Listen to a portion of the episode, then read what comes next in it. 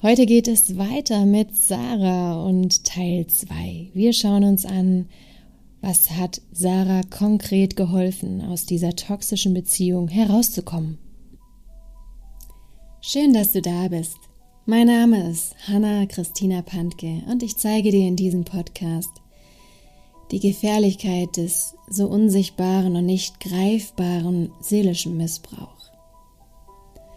Aber noch viel wichtiger, ich zeige dir Schritte daraus und wie du dir ein glückliches und harmonisches Leben erschaffen kannst. Lass uns loslegen.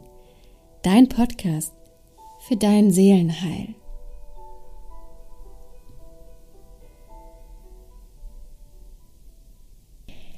Ja, kommen wir zu Teil 2. Ich freue mich, dass du auch heute wieder dabei bist und ähm, wir nun die doch wesentlich fröhlichere Frage dann auch angehen, was hat dir geholfen, aus diesem seelischen Missbrauch auszusteigen? Hi erstmal. Also was mir geholfen hat, war auf jeden Fall, ähm, dass ich Leute hatte, die für mich da waren. Das waren Freunde, das waren, äh, das waren meine Anwälte, also du und mein erster Anwalt, meine Psychologin, ganz arg. Und ähm, ja, jetzt aber ähm, als ich das erste Mal das ja erkannt habe, in was ich da geraten bin, da muss ich ganz ehrlich sagen, da habe ich ja nur noch auf einen Knaller abgewartet, um sagen zu können, so jetzt beende ich die Beziehung oder diese Ehe. Und ähm, habe das dann auch so durchgezogen. Und ähm, ja, also ganz viel hat mir meine Psychologin ehrlich gesagt geholfen. Also sie war wirklich mein Fels in der Brandung. Hat, hattest du sie von Anfang an? Also nee, nee, ich habe sie leider erst ähm, zwei Jahre, anderthalb Jahre bis zwei Jahre nach der Trennung kennengelernt. Und zwar als es um die Scheidung ging. Mhm. Ähm, weil man ja als Familie mit Kind, das ist ja immer so, dass man so eine Beratung auferlegt bekommen. Und dann dachte ich mir, bevor ich eine Beratungsstelle aufs Auge zugedrückt bekomme, was ich ja leider später auch bekommen habe, suche ich mir erstmal selber eine aus und gehe da mal hin und habe mich für eine evangelisch-katholische entschieden. Und ähm, da habe ich sie kennengelernt. Und dann hat sie sich selbstständig gemacht und hat gefragt oder hat gesehen, da ist Bedarf noch für mehr da als jetzt nur in diesem Beratungsrahmen und hat angeboten, dass sie mich mitnimmt in ihre Praxis.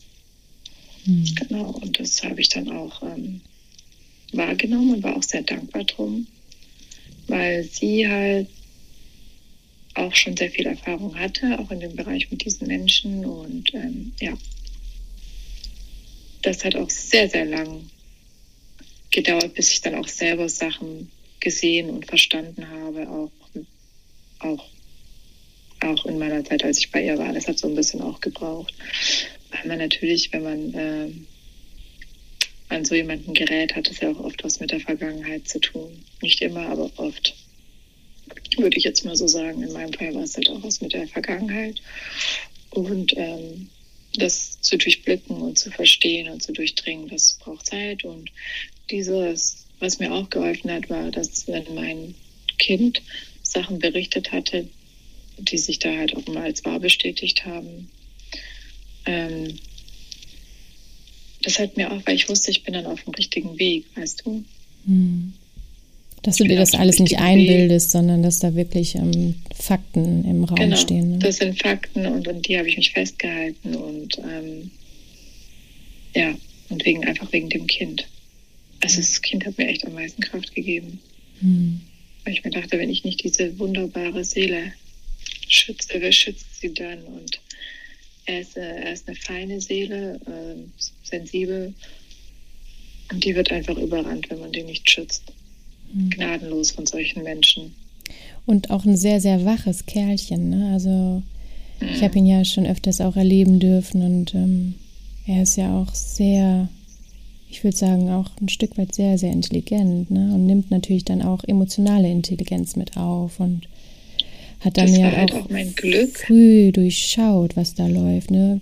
Ja, das hat nämlich auch die Psychologin gesagt. Das wird zum Knatsch zwischen den beiden führen, wenn er den Vater geistig überlegen ist. Mhm. Und der Punkt trat relativ sehr, sehr schnell ein. der trat wirklich sehr schnell ein und ähm, sie hat noch immer die Gewissheit gegeben, dass, weil sie ihn ja auch mal kennenlernen durfte, er wird es sehen. Mhm. Und gerade in ähm, Bezug auf dein Kind? Was hat dir da geholfen oder was hat auch deinem Kind geholfen? Oder wie hast du dein Kind gestärkt in dieser Phase, wo eben noch kein Umgangsausschluss war, sondern wo ja dein Kind immer wieder zum Vater musste, auch diesen ganzen seelischen Missbrauch und diesen Verdrehungen und ich sage jetzt mal auch dieser verbalen Gewalt ausgeliefert war. Wie hast du dein Kind in dieser schlimmen Zeit gestärkt? Ähm, wir hatten das Glück, dass die Trennung halt da war, als er acht Monate alt war. Mhm. Das heißt, wir hatten halt eine äh, super Beziehung und ich glaube, wenn Kinder ihren Vater noch mit dem mit aufwachsen, dann fühlen sie sich ihm loyal gegenüber. Ist, glaube ich, dann ein bisschen schwieriger. Ähm, ist jetzt nur so eine Vermutung, aber ich denke, dass es halt auch echt ein großes Glück war, dass ich da gleich die Reißleine gezogen habe. Und ähm, wenn er so enttäuschend kam. Also der hat mir gleich alles immer unter Tränen berichtet, wenn er bei mir ankam. Also ich habe ihn oft heulend abgeholt, weil er so ent, enttäuscht worden ist. Und dann hat er mir das alles erzählt und dann habe ich ihn bestärkt und ich habe jetzt, also ich habe gar nicht den Vater schlecht gemacht. Wenn er jetzt zum Beispiel ihm gesagt hat, dass er scheiße ist zu meinem Sohn, dann habe ich gesagt, das bist du nicht. Guck mal, wie toll du bist und wie viele Freunde du hast. Und ähm, das dann halt an so Sachen, die er fassen kann, geistig festgemacht, dass er auch so an sich glaubt hm. und weiß, dass er toll ist. Und am meisten, als dann die Phase kam, wo der Vater ihn versucht hat, halt immer mit so Geschenken zu locken, ähm, habe ich ihm irgendwann gesagt. Also um ihn selbst zu schützen, dass er nicht immer wieder traurig ist, weil es leider oft vorkam, dass er ihm irgendwas versprochen hatte und es dann nicht erfüllt hat. Ähm, zu sagen, ja, er soll halt nicht die Maus in der Mausefalle sein. Also es ist wie so ein Stück Käse, was einem angeboten wird und ähm, ja, er soll doch einfach drauf scheißen. Käse kriegt er von überall genug, das braucht er jetzt nicht unbedingt. Und danach war er auch nicht mehr enttäuscht, wenn dann kein Geschenk kam weil er mhm. sich dann schon wusste, das ist einfach, einfach Gelaber. Da wurde er auch echt cool und sagte dann irgendwann, ja, ja, wenn du es hast, dann schick's. Und ähm, per Post. Es war ihm, ja, es war ihm dann egal. Ja. Weil ich dann auch gesagt habe, ähm, also man muss auch aufpassen, dass man als Elternteil nicht in die Rolle kommt, dann auch alles kaufen zu wollen. Hm. Ja, ähm, sondern ich habe dann gesagt, er hat ja genug und äh, hat ja tolle Sachen und wir machen ja auch tolle Sachen und ja, diese, diese intensive Zeit zu zweit, wenn, wir, wenn ich dann mal frei hatte oder Zeit hatte, das ist halt am wichtigsten. Oder abends sich auch die Zeit für das kleine Kerlchen zu nehmen und ähm, ja, halt ihn einfach ernst zu nehmen.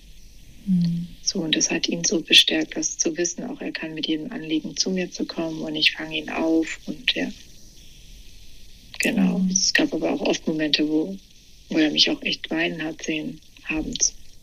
Ja, klar. Und ich dachte, er liegt im Bett und dann kam er schon und hat es gesehen. Es tat mir dann im Herzen ein bisschen weh, aber ja, das habe ich dann halt auch nicht versteckt, sondern habe halt gesagt, ja, dass ich einfach, ähm, ich bin natürlich jetzt nicht konkret in den Fall reingegangen oder so, geht ja gar nicht mit nur einem kleinen Kind, und habe gesagt, dass mich das halt traurig macht, die Situation und manchmal einfach müde macht, dass er aber dafür nichts kann und habe ihm auch ganz oft gesagt, dass ich sehr, sehr dankbar bin, ihn zu haben.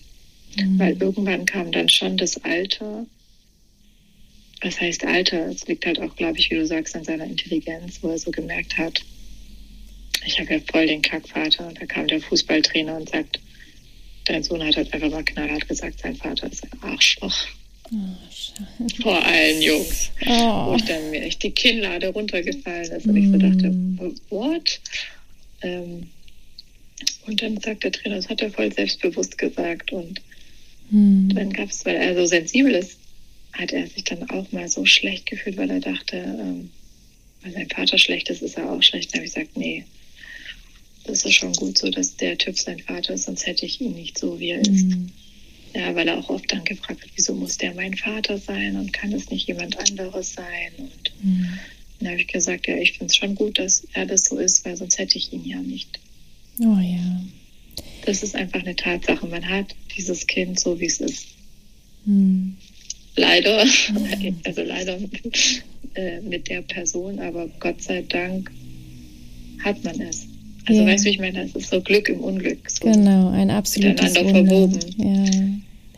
Und das ist und, ja auch das äh, Schöne, dass man dann auch aus diesem ganzen Schlimmen dann dennoch das Positive sich rauszieht, ja. Ja, und er hat so, und einfach auch dieses, was mir auch viel Kraft gegeben hat, so die kleinen Dinge im Leben, die einem Freude geben. Mhm. Weißt du, so schönes Wetter, eine schöne Blume, das Lachen vom Kind über so irgendwas Banales. Ähm, vor allem so diese Kinder haben ja so eine Energie und so eine Freude in sich tragen, das steckt einfach an. Und das ist das Schöne und auch so, ich habe mich dann auch immer wieder versucht zu beruhigen und zu sagen, hey, guck mal, mir geht's gut, ich habe ein gesundes Kind, ich bin gesund, ich habe ein Dach über dem Kopf. Finanziell sah es leider sehr, sehr lange sehr schlecht aus.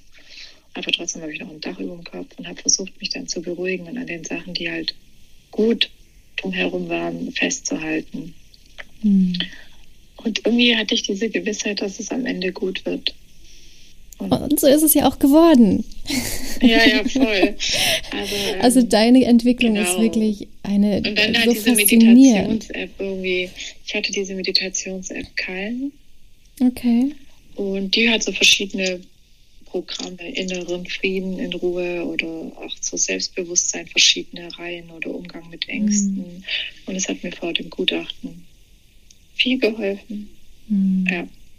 Das wäre klasse, wenn du uns vielleicht den Link schickst, dann würde ich das in die Shownotes packen und dann können andere, die diese App sich vielleicht auch downloaden wollen, das machen. Also genau, so. vor dem äh, Gutachten habe ich so ein Dankbarkeitstagebuch geführt, wofür ich dankbar bin. Hm. Genau, dass man sich halt mit positiver Energie füllt und. Ja, und ich habe meinem Kind auch immer wieder versprochen, ähm, das habe ich auch im Gutachten knallhart gesagt. Ich werde den Weg gehen, den mein Sohn will. Also ich stehe hinter ihm. Hm. Das habe ich auch knallhart so, als sie mich gefragt hat, ja, was ich mir wünsche, aber ich kann also ich wünsche mir gar nichts. Also ähm, ja, ich mache das, was der wünscht, der bestärke ich ihn und ähm, bestärken halt in dem Sinne, wie soll ich sagen, es gab Momente, wo ich das Kind unter Tränen und Tritten und Schlägen übergeben musste und da habe ich auch gesagt, mehr bereit. Also ein Kind mit so einer panischen Angst an jemanden zu übergeben, das mache ich einfach nicht mehr. Hm es ging eine Zeit lang ganz gut. Da habe ich ihn auch bestärkt und so ähm, hinzugehen. Aber als ich dann gesehen habe, was das für ein Ausmaß hat und das Kind wirklich nicht wollte, dann nein. Ja, irgendwann also, ist das Maß halt auch voll, ne? Und wie ja, du ja schon also gesagt hast. Ich sage dann auch nicht, der Vater ist schlecht, sondern ich sage dann, das habe ich nicht gemacht. Dann sage ich, okay, wenn du nicht willst, ich zwinge dich nicht, weil genau. ich, ja. Und ähm, Genau, das war halt einfach so und habe dann auch zur Gutachterin gesagt, ich gehe den Weg, den mein Sohn gehen will. Hm. Jetzt in Bezug auf den Umgang und dass er da einfach nicht mehr hin wollte, ne? In Bezug auf diese. Genau, Situation. als er da nicht mehr hin wollte hm. und ähm, genau. das auch wirklich geäußert hatte oder auch dem Richter gesagt hatte, warum er nicht hin will und dem Beistand gesagt hatte, Verfahrensbeistand, warum er nicht hin will. Ähm, da brauche ich das auch nicht schönreden. Sorry. Also hm. irgendwann ist gut muss man auch mal ehrlich sagen. Also irgendwann ist gut genug und dann braucht man auch nicht irgendwas krampfhaft ähm, eine Beziehung aufzubauen zu jemandem, die es einfach nicht gibt in all den Jahren oder nicht, sich nicht aufgebaut hat ja. bei all den Umgängen. Irgendwann muss man halt auch mal genau. sagen, was nicht ist, das wird auch nicht mehr. Ne? Also nee, gerade wenn in der wichtigsten Zeit auch keine Beziehung entstanden ist, also dann wird es ja auch, wenn das Kind dann irgendwann in die Pubertät kommt, nicht besser, da wird es ja eher noch schlimmer. Ne? Also ja. Ganz kurz mal noch mal, ganz kurz mal noch mal für die Zuhörer, dass wir so ein Gefühl dafür kriegen, wie alt dein Kind war, als es jetzt zum Umgangsausschluss gekommen ist, weil das spielt ja auch eine Rolle. Es gibt hier bestimmt viele Zuhörerinnen und Zuhörer, die kleine Kinder haben und dass man so ein Gefühl dafür kriegt, ähm, ab welchem Alter so der okay. Kinderwille auch angehört wird und dann auch immer wichtiger wird. Also, ähm, es fing bei uns so an, dass im Kindergarten Äußerungen von ihm gefallen sind, worauf man hin zu mir kam, die sehr mhm. besorgniserregend sind. Mhm. Wie zum Beispiel Christen sind scheiße, obwohl er in einer katholischen Einrichtung war. ähm, und halt andere krasse Sachen. Also das ist mal nur ein, damit man sich das einfach mal so ein Beispiel mhm. vor Augen hat, sage ich das jetzt mal so offen. Also ist klar, mhm. dass wir nicht christlichen Glaubens sind, aber ähm, und ähm, da, wie alt war er da? Das war sein letztes. In dem Jahr ist er sechs. Äh, ja, er ist in dem Jahr, also er war fünf, mhm. fünfeinhalb. Mhm. Wo er gesagt hat, er möchte nicht mehr, wo dann auch der Anwalt eine Umgangsaussetzung erwirken konnte. Und bis es dann ähm, zur Verhandlung kam, vergingen zwei Jahre, weil den Vater das das erste Jahr gar nicht gestört hatte. Da war er dann sechs und dann mit Ende erster Klasse oder zweiter Klasse kam es dann zur Verhandlung. Da wurde er dann auch angehört. Genau, da wurde er auch angehört mit sieben oder acht. Also ich kann es jetzt genau nicht mehr sagen, da müsste ich nochmal zurückgucken. Nee. Und dann kam ja Corona und dann hat es eh noch mal ein Jahr gedauert, bis die Gutachterin Zeit hatte, weil eigentlich muss es ja innerhalb von drei Monaten passieren, um das Kind zum dem Zeitpunkt abzuholen, in dem es sich befindet. Und weil die so überarbeitet waren, hat das auch noch mal ein Jahr gedauert. Hm. Also waren auch mehrere Faktoren, die uns jetzt zugute kamen, sag ich mal. Hm. Und äh, ja, letztes Jahr mit, als er jetzt zehn wurde, in seinem letzten Grundschuljahr, sage ich mal, äh, erfolgte das Gutachten. Hm. Ja. Wow, was für ein Marathon, ne?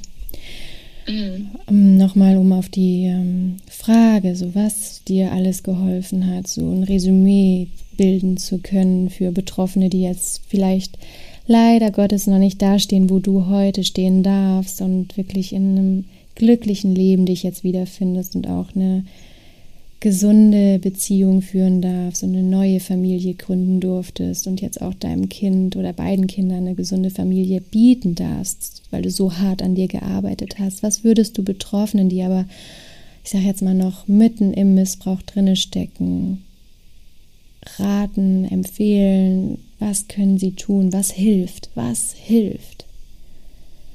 Ich denke mal erstmal so, ähm sich vielleicht irgendwo hinschreiben, falls sie mal der Mut verliert, dass sie dranbleiben sollen, weil sie auf dem richtigen Weg sind. Hm. Äh, und dann halt auch echt, echt, also mir hat ein guter Psychologe geholfen. Hm. Wirklich sich da auch Hilfe holen und eine Beratungsstelle sich zu wenden.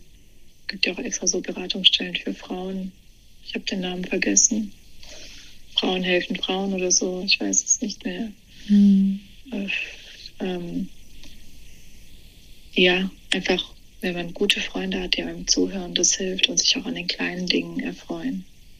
Also fasse ich zusammen, auf der einen Seite wirklich Hilfe holen in allen Bereichen, psychologisch, ja. von Beratungsstellen, von Freunden, ne?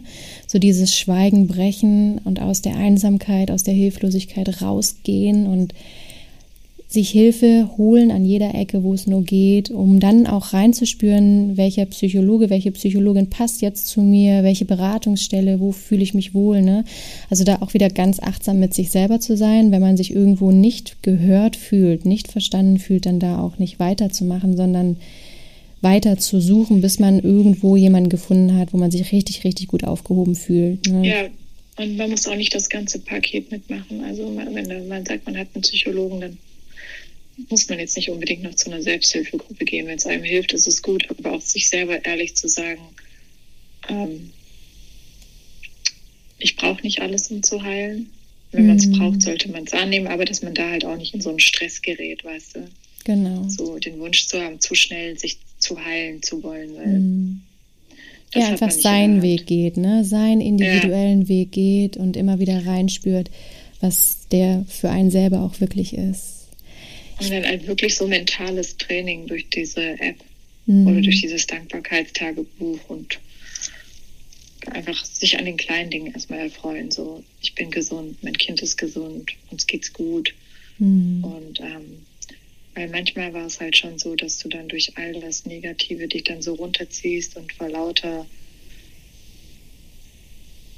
Baum, vor lauter Wald den Baum nicht siehst oder vor lauter Bäumen den Wald nicht siehst. Du weißt schon, was ich meine. Genau, ja, mein Lieblingsspruch, genau. vor lauter Bäumen sieht man den ganzen Wald nicht und man braucht erstmal ein bisschen Eben. Abstand, genau. Ja, genau, klar. Dass man, das, dass man sich da immer wieder auch selber, also es ist wirklich viel Arbeit und es gehört auch viel Selbstreflexion diese App und diese Leute. Also einmal ah, diese professionelle Hilfe hat mir geholfen und dann dieses für sich selber auch was tun. Hm muss man auch, oder sich zu erlauben, sich für sich selber was tun zu dürfen. Und dann wird man ja auch belohnt, nicht wahr? Das sind dann ja kleine Schritte wie auf so einer Leiter oder auf einer Treppenstufe, die dann ins Licht führen. Ne? So Schritt für Schritt ja. kommt man dann auch aus der Dunkelheit immer höher und wird dann ja auch wirklich, wirklich in allen Bereichen belohnt. Es lohnt sich. Es lohnt sich, an sich zu arbeiten. Ja. Es lohnt sich, Hilfe zu suchen. Wirklich? Und es lohnt sich zu kämpfen sich die Zeit auch wirklich für sein Kind nehmen. Ja. Also wirklich, wenn es, ähm, ja, man ist gestresst und man will das und das noch machen, aber wirklich abends das zu Bett gehen, sich wirklich die Zeit dafür zu nehmen.